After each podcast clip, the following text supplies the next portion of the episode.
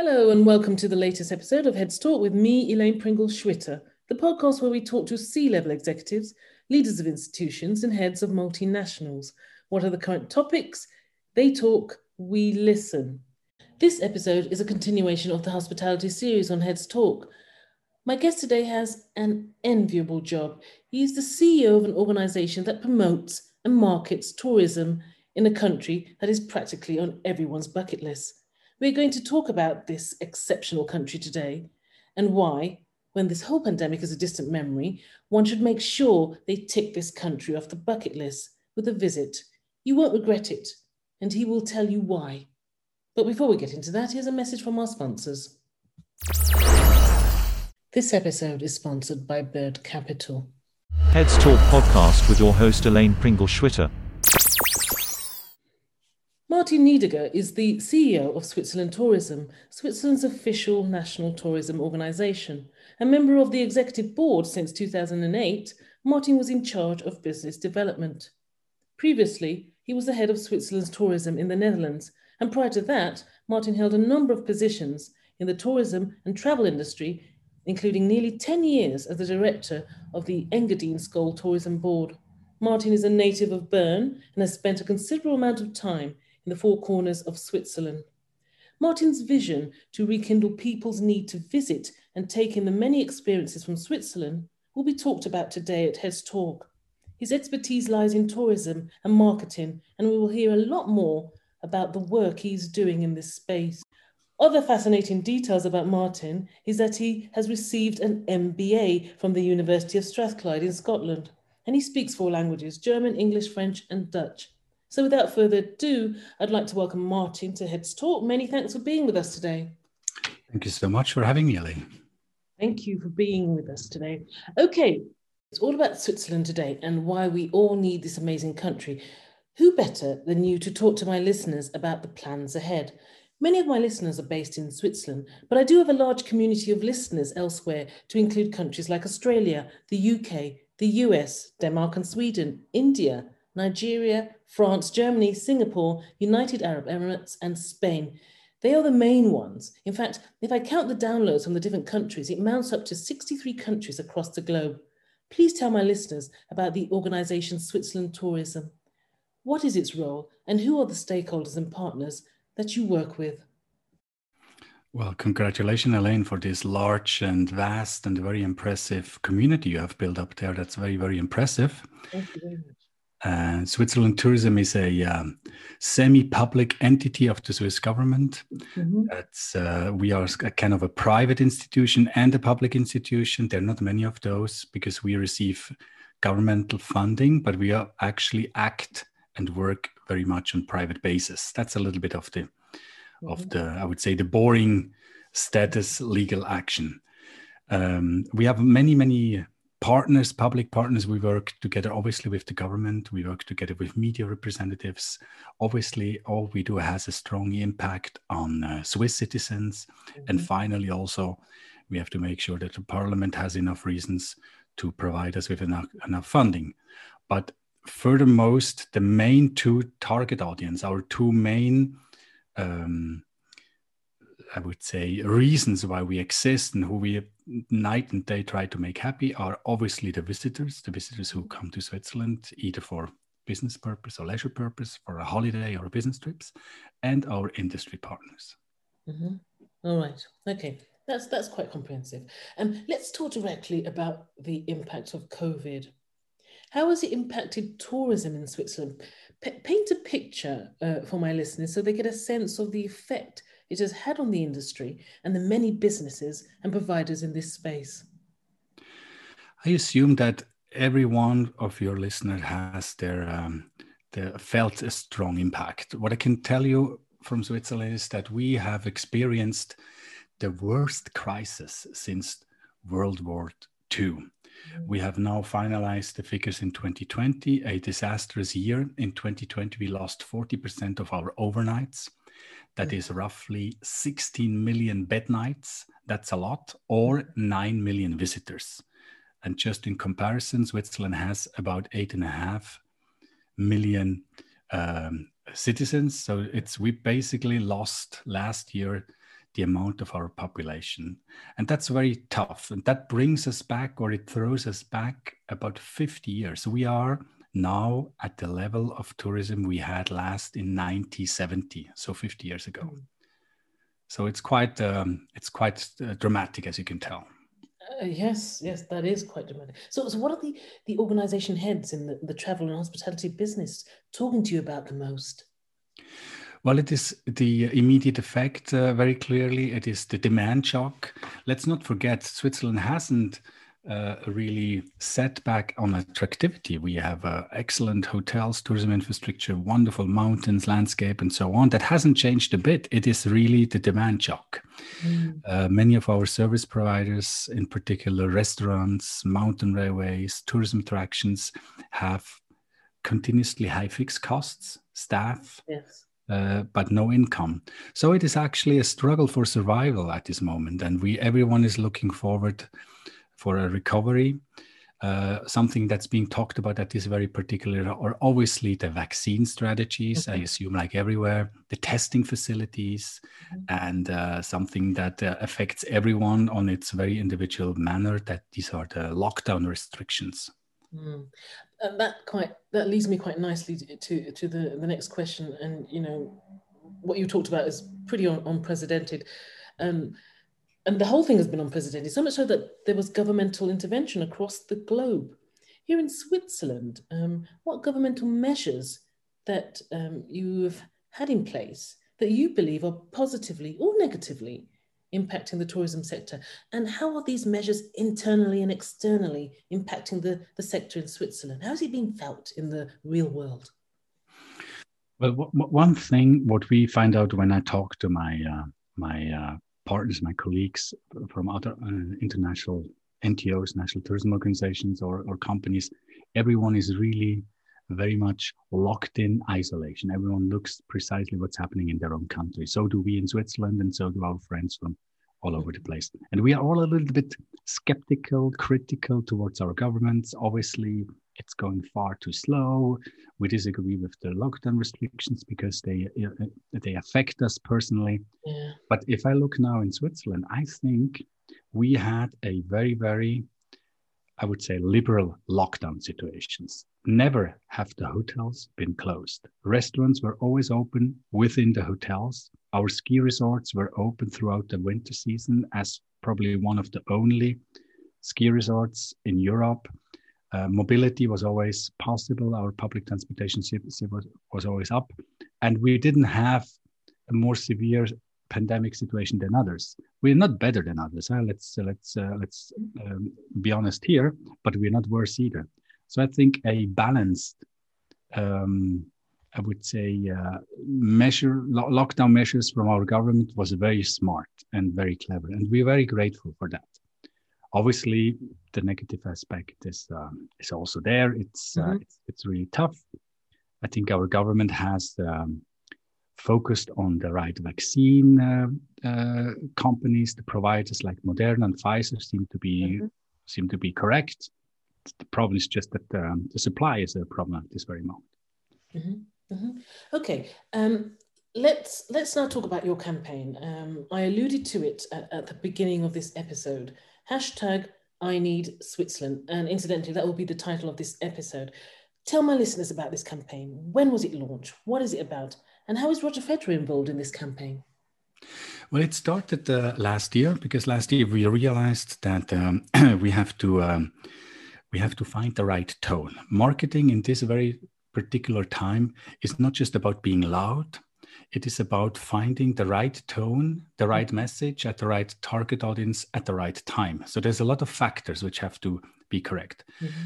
Let's roll back one year. Precisely one year ago, traveling was not possible, mm-hmm. but dreaming was. So at this, for a couple of weeks or I think two months, we rolled a campaign called dream now, travel later, because it was possible to dream, unfortunately not possible to travel. And so we distributed beautiful pictures of Switzerland so people I remember can... that, yes. That was fantastic. And that has then morphed into uh, into our new campaign, I Need Switzerland, because at that moment, not only the Swiss needed their own country, even others, they know what Switzerland stands for reliability, cleanliness, safety, a country that takes care of its citizen of its visitors and that's exactly what you wanted. So the mental state of the world was then that you were looking for safety you were looking for a a, a home for a place where you can feel home.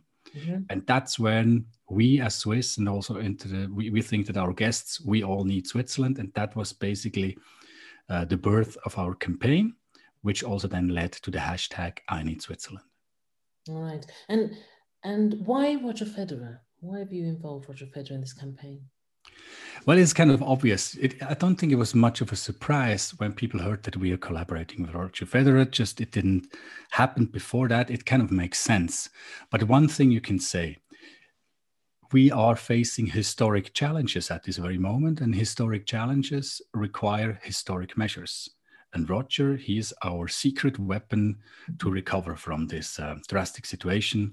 And we're very happy that he agreed to work with us to uh, to make sure that, um, as you mentioned before, Switzerland is on the bucket list of many, yes. uh, but not on enough. So he will, together with us, we together will make sure that this uh, list of uh, people which have um, the Switzerland on their bucket list will increase because I think it's an ingenious collaboration. So congratulations on that.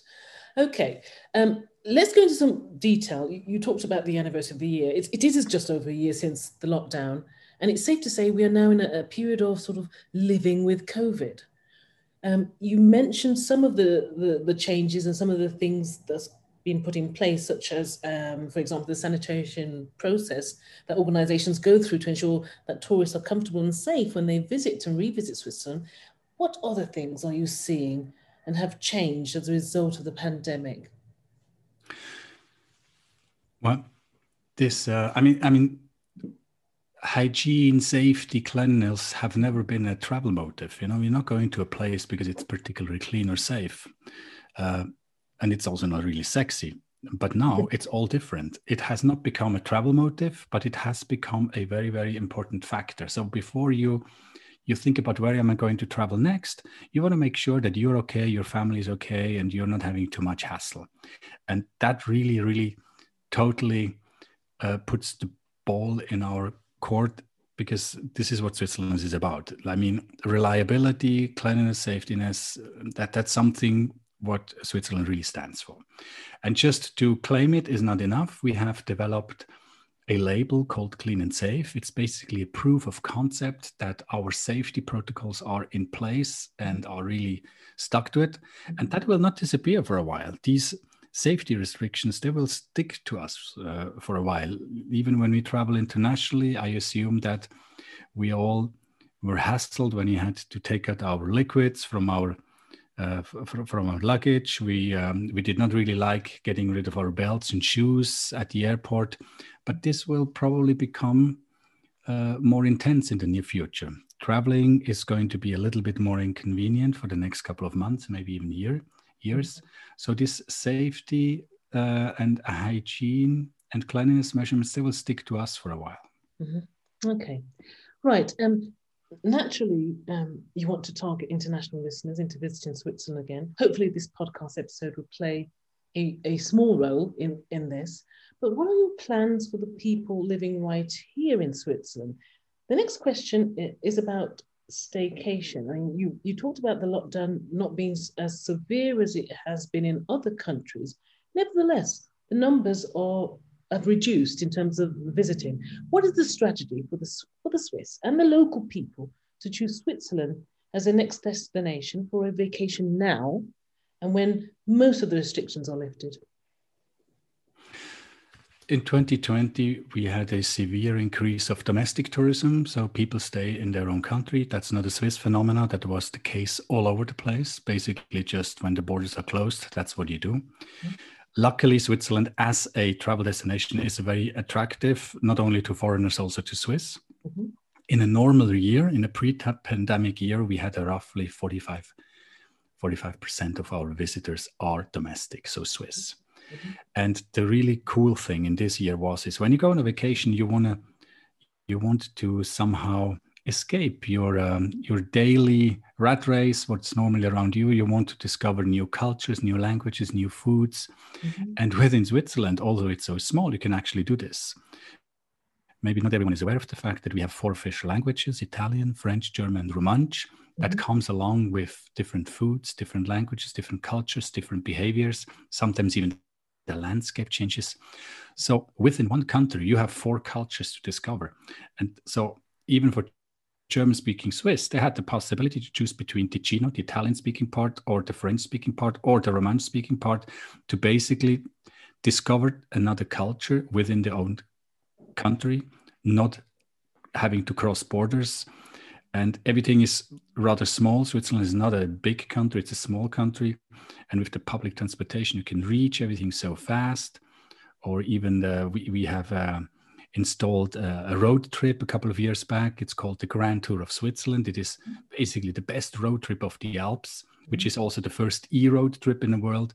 And it's so easy to travel within Switzerland and explore and experience these different cult, uh, cultures. And that's what Swiss did last year. Hmm. So, in, in a way, it's, it's kind of reminded the Swiss all the local people what Switzerland has to offer, rather than they sort of automatically go abroad in order to, to gain that experience. So I suppose that's a, that's, that's a positive. Um, yeah, uh, uh, there is a phrase by Winston Churchill, and it goes like this: "Never let a good crisis go to waste." It's safe to say that this pandemic has been a crisis like no other. However, has this pandemic created an opportunity for you at Switzerland Tourism to implement new marketing strategies, remove old tactics and processes, or just rethink exactly what it is that you are promoting? It certainly has, absolutely. Um, it probably has for everyone, for every company. There's probably very, very few companies and people who have been remained untouched mm-hmm. by this. And so we we had our processes adapted. That's boring, but it's relevant. Digitization has taken another another huge leap forward. Mm-hmm. Uh, but also we had the possibility to launch a new sustainability initiative. We call it Swisstainable. Mm-hmm. We are not sustainable here. We are Swisstainable. That's uh, mm-hmm. like uh, a, another level. Uh, we have um, reallocated resources, staffing, finances on a more flexible and more adaptive manner. Uh, the, the whole work uh, whole workload was totally different. Sometimes in the markets we could not work as much as we wanted, and at the head office we had more tasks, so we shifted staff. We had an internal job platform, uh, which we um, integrated due to hiring freeze. Mm-hmm. Uh, so there's a lot of, I would say, smaller things we have done, and then the bigger things. And I would say the bigger things is our role in the markets has increased the sustainable Initiative mm-hmm. has been launched, and our campaign, as mentioned before, in um, I Need Switzerland, mm-hmm. together with Roger, are like the, the big pillars uh, mm-hmm. of this um, pandemic opportunity. Mm-hmm. All right, okay. Um, this is an interesting one, um, a forward thinking question um, next, and I'll just ask it straight. What do you think will be the next big thing that will disrupt impact tourism in Switzerland or the sector in general, and how? I assume that the, probably the next big game changer that will impact tourism in Switzerland and also elsewhere is the development of business travel, in particular in the cities, because leisure tourism, vacation will most likely bounce back with mm-hmm. minor shifts, maybe not entirely the same, but it will bounce back because there's a pent up demand. People want to travel, people want to experience other countries mm-hmm. on leisure basis. Travel, uh, uh, business travel, however, will need to be reinvented mm-hmm. because individual business trips will most likely not reach the level of 2019 for a, for a long time. Well, don't get me wrong. There, there of course, pent up demand is high too.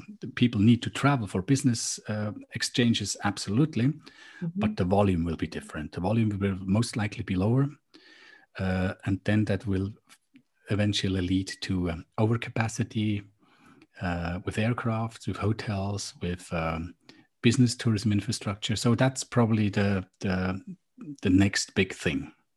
All right. And what about um, you? You talked about the Swiss sustainable the sustainable initiative, and obviously I want to share. Uh, if you allow me to share a link um, of that in the episode description. Uh, I would imagine that the sustainability agenda and, and what's happening now would probably modify people's thinking, the way they do things, and therefore probably impact tourism at the same time. Do you, do you agree? I agree. Although I'm not expecting tectonic shifts, like some people say, like uh, long haul travel will never come back, and people will um, shift entirely from uh, aircraft mobility to uh, train mobility and others. Um, that's that that will, there will be shifts certainly, but not t- of tectonic okay. measures. Okay. So I think the sustainable tourism initiative is is probably not so much on mobility, but then once you you are the destination you oh. want to eat local food you want to get to know people you want to immerse into the country you really and then then it's interesting then you want to go to hotels restaurants and tourism attractions where you know that staff are being treated well and paid mm. fairly all this absolutely okay. uh, but uh, I, I, think it will be like at, uh, uh, in the destination we will all really have to make big efforts to provide sustainable development. In the mobility, the problem is, well, it's not a problem. The fact is, mobility is a logistical issue. You need to move people physically from A to B. Mm-hmm.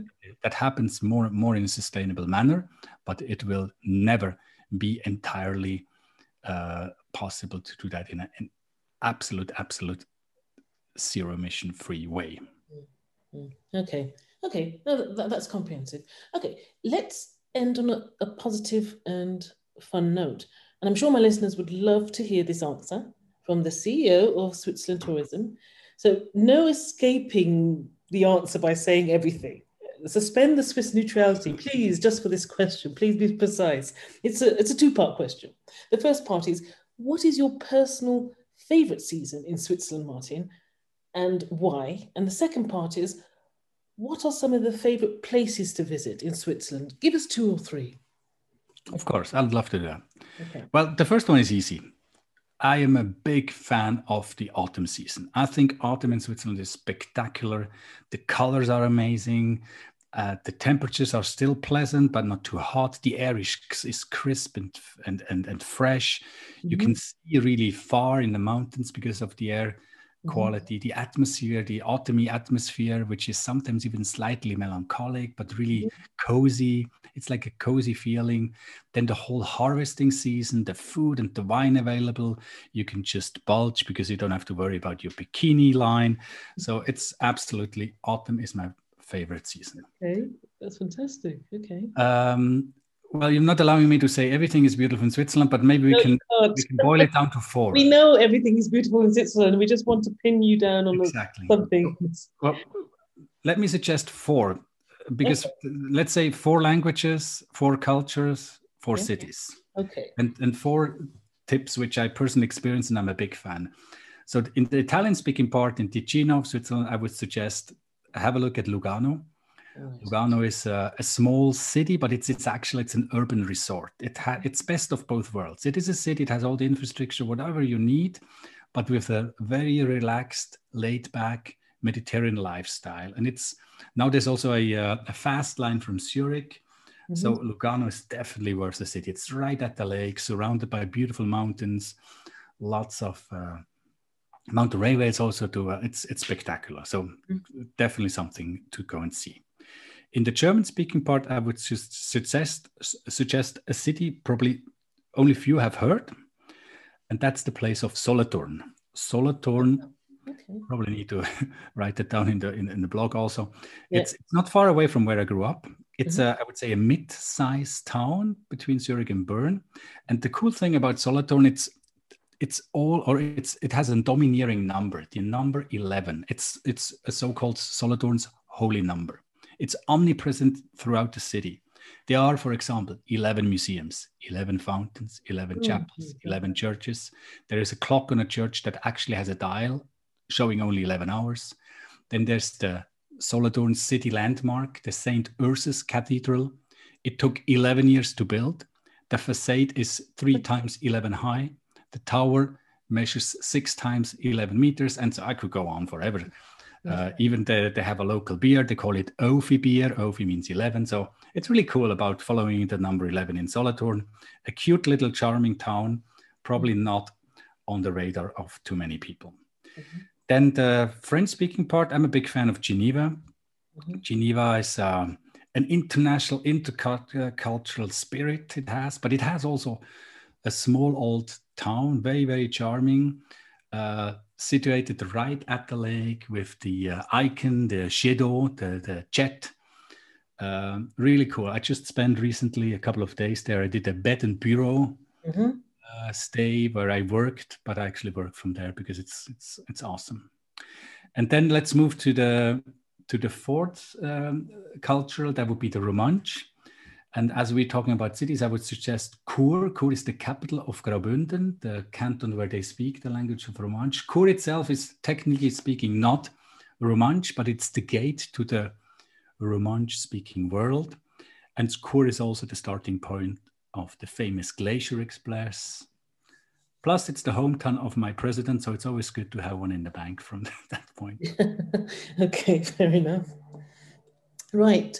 You know, I, I, I hope this episode has whet the appetite of, of my listeners. I, I know many are eager very eager to travel to Switzerland again or for the first time. The social media is literally on fire with them talking about it and writing about it. If you post a single picture of a mountain scape, and um, interestingly enough, you've been the director um, of the um, Engadine and Scuol um, tourism board, and it's the Scuol Mount- mountain range. It's my favorite mountain range. And when I post a picture of that, you just get hundreds and thousands of likes because people desperately, desperately want to visit Switzerland. So awesome.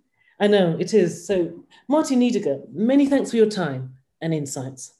Thank you so much for having me. Thanks for joining me today on this episode of Heads Talk. Don't forget to subscribe to the show via my website, elainepringle.com forward slash Heads Talk, or wherever you get your podcasts. Finally, I'd like to thank our sponsors, guests, and you for helping to make the show possible. Please join me next time where I'll be featuring more executives, decision makers, and heads of multinationals.